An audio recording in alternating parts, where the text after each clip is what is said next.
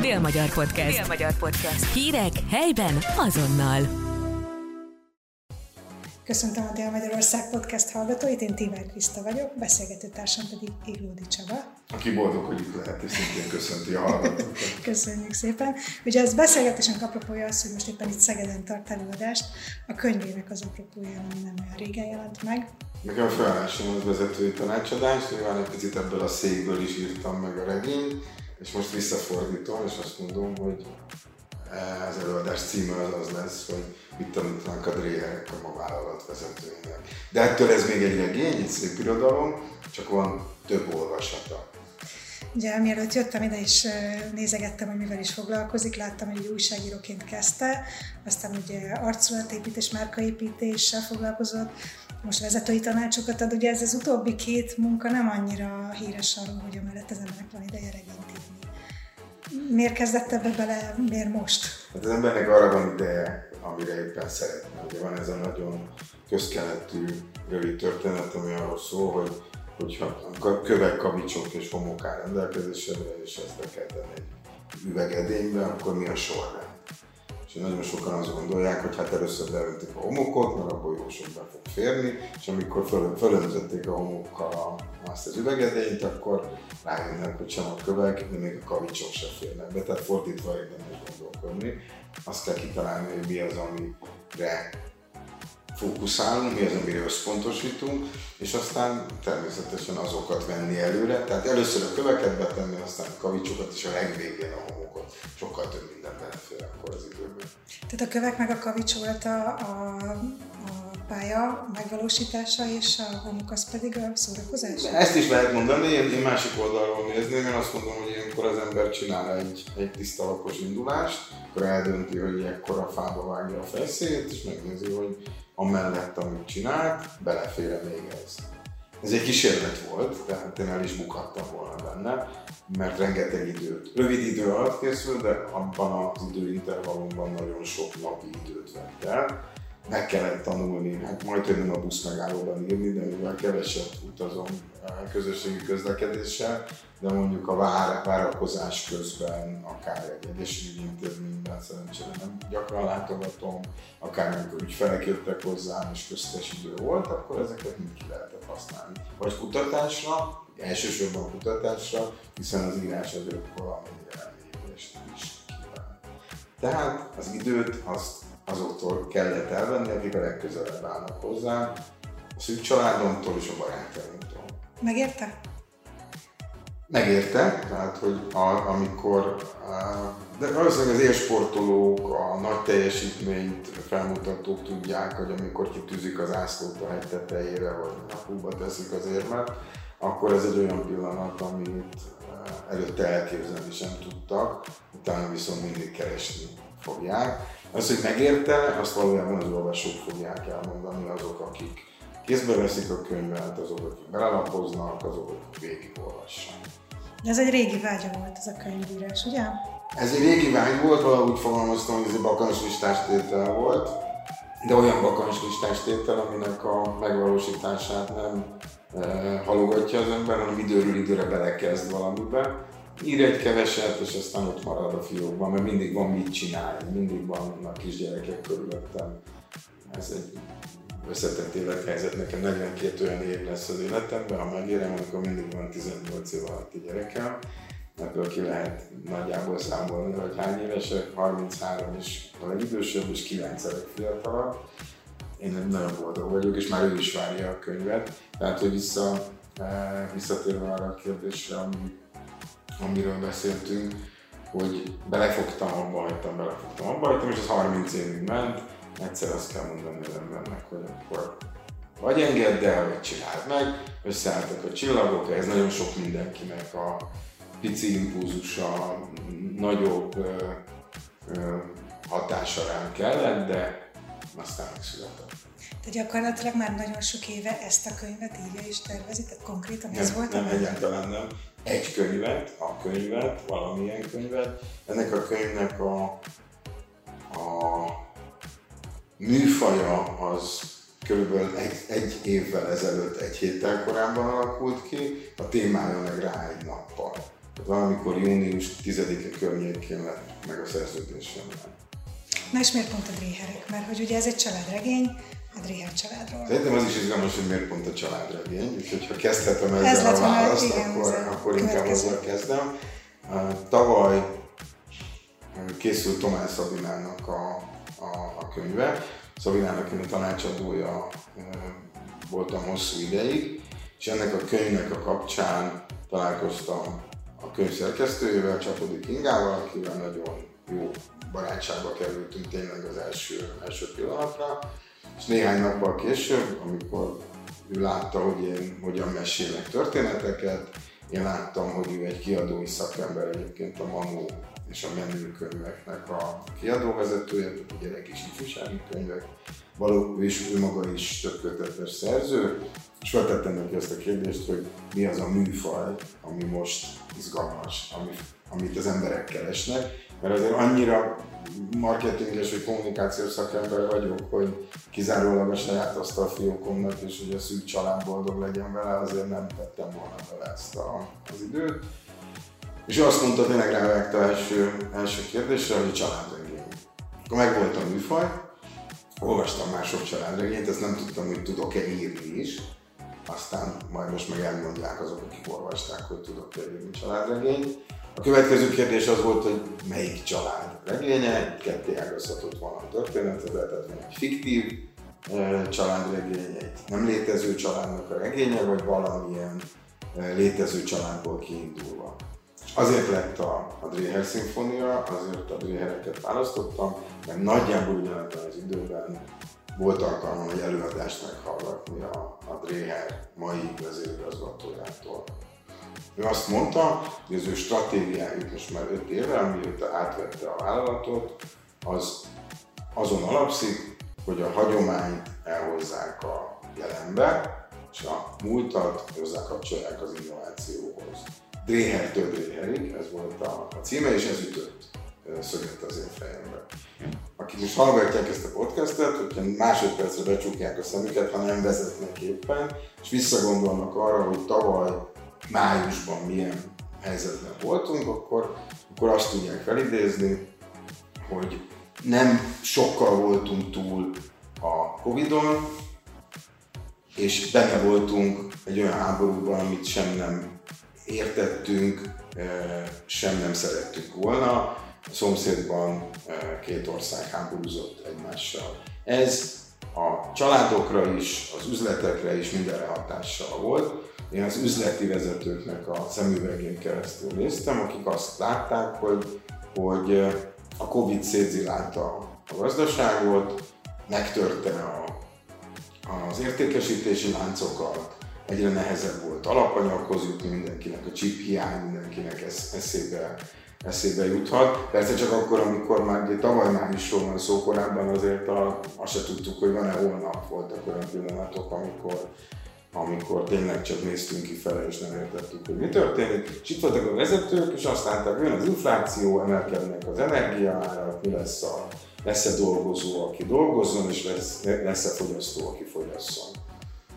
És itt vannak a dréherek, ezzel párhuzamosan, akiknek a négy generációja az, az túlélt 150 évet, amit nagyjából úgy kezdett, hogy a napóleoni háború Ausztriában, aztán a 19. század forradalmai, ezeket egy kicsit megbolondította néha egy olyan fertőző betegség, mint a kolera vagy a pestis, amelyik azokban az évtizedekben még, még tarolt.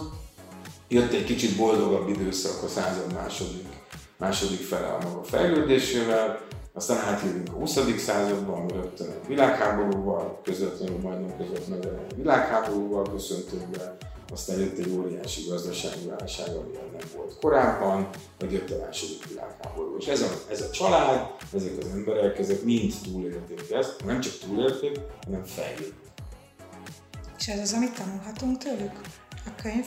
Szerintem nagyon sok mindent, mindent tanulhatunk tőlük. Az egyik az az, abban a mondatban fogható meg, amit az egyik, egy másik podcastben címként választottak, és a regényben is szerepel, ami úgy szól, hogy ha ez a jég, akkor ezen kell megélni. Hát ez a régi magyar mondás jön vissza, hogy a jég hátán is meg kell élni. Az üzletben tulajdonképpen két dolog van, az egyik, amire van ráhatásunk, a másik, amire nincs ráhatásunk. Körülményeket persze tudjuk valamennyire alakítani, de jelentősen a külső körülményekbe beleszólni nem tudunk, de az, hogy egy adott körülmény összességben hogyan haladunk, milyen döntéseket hozunk, merre fele visszük tovább az üzletet, vagy akár az életet, hogy a magánemberként nézzük, az viszont a mi döntésünk. Tehát van amihez, amire van ráhatásunk, és van amire nincs ráhatásunk. De itt a dréherekre az egyik legjellemzőbb magatartásforma az az volt, hogy avval foglalkoztak, amire van ráhatásunk. Ez az egyik tanulsága egészen biztosan. A másik tanulsága az, hogy ha mindent ugyanúgy csinálunk évről évre, akkor csak ugyanannyira jutunk, mint az előző évben. Meg kell tanulni azt, hogy a, azokat a környezeti változókat, amik megjelennek, azokat beépítsük a bizniszbe. Mondok egy példát, a 19. század első harmadában Bécstől néhány száz kilométerre nyugatra már vidáman használták a gőzgépet. Bécsben még nem, Ausztria első gőzgépét a 30-as években a dréherek helyezték üzembe, állították üzembe.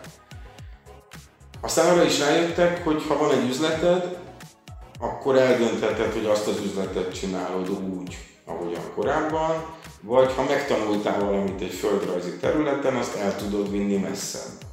És ők megtanulták, hogy hogyan kell e, sört főzni Sveháton, megtanulták, hogy hogyan lehet a főzdéből egy vállalatot csinálni, és innen egyenes út vezetett oda, hogy a vállalatból érdemes birodalmat alakítani, tehát meg kell keresni azokat a, a távolabbi pontokat, és mi mindig a birodalmon belül, úgy értem, hogy az osztrák birodalmon belül vagyunk, amelyek hasonló fejlettségűek, és meg tud élni ott is a mi bizniszünk.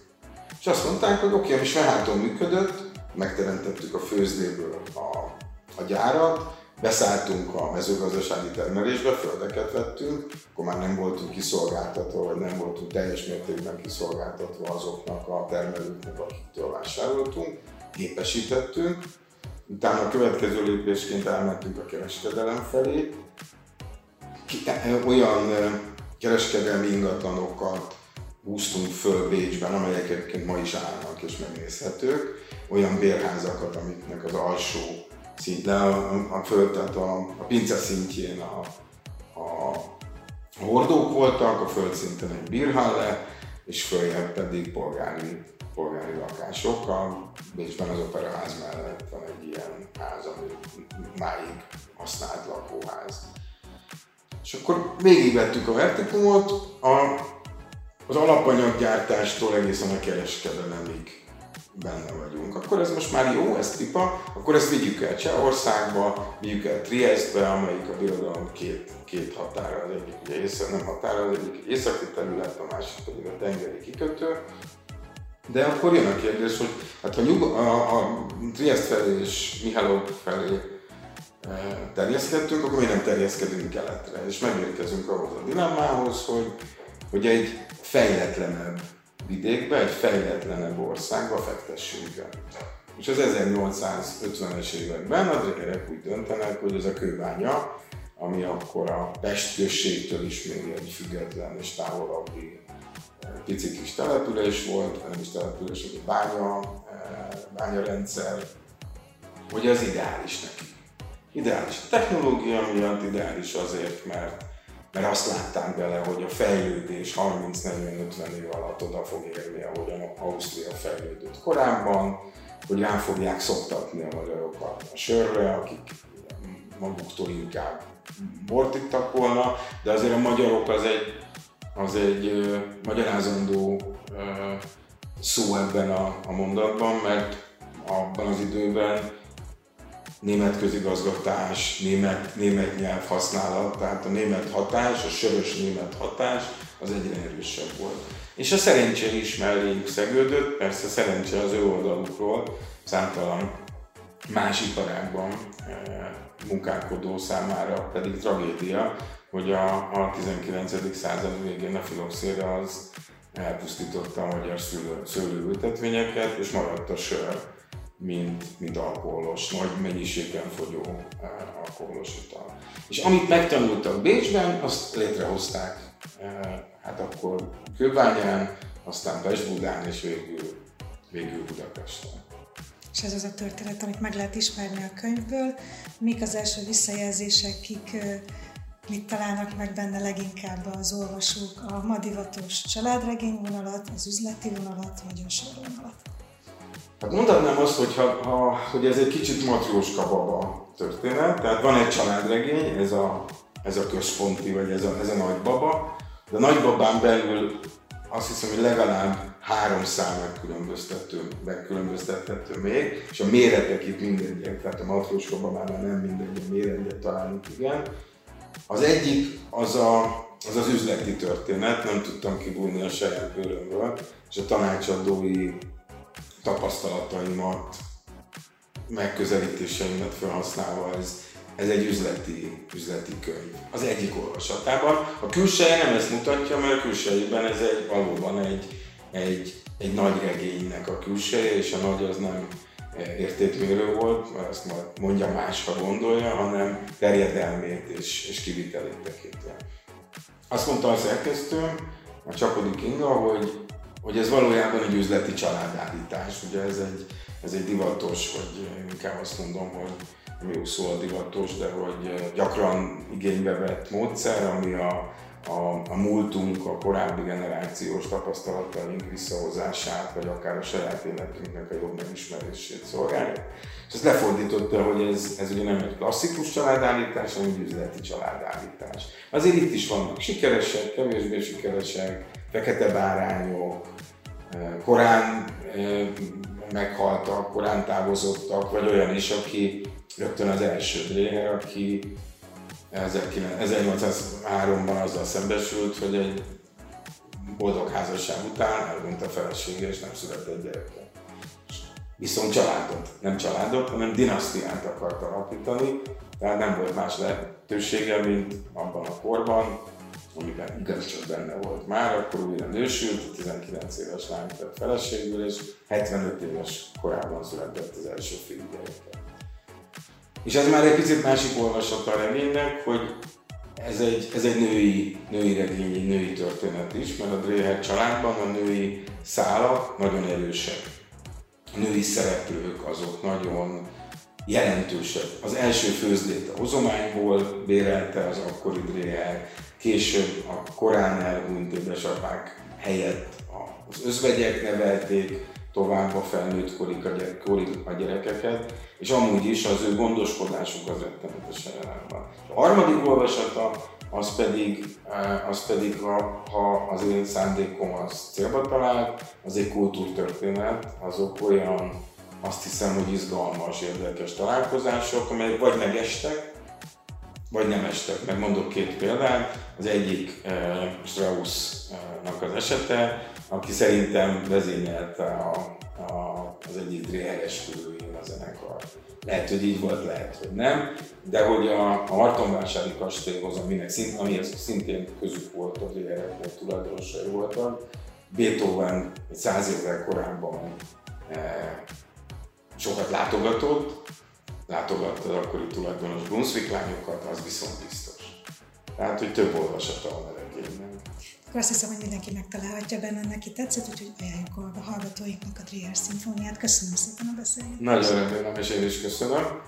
Üdvözlök mindenkit. Dél-Magyar Podcast. Dél-Magyar Podcast. Hírek helyben azonnal.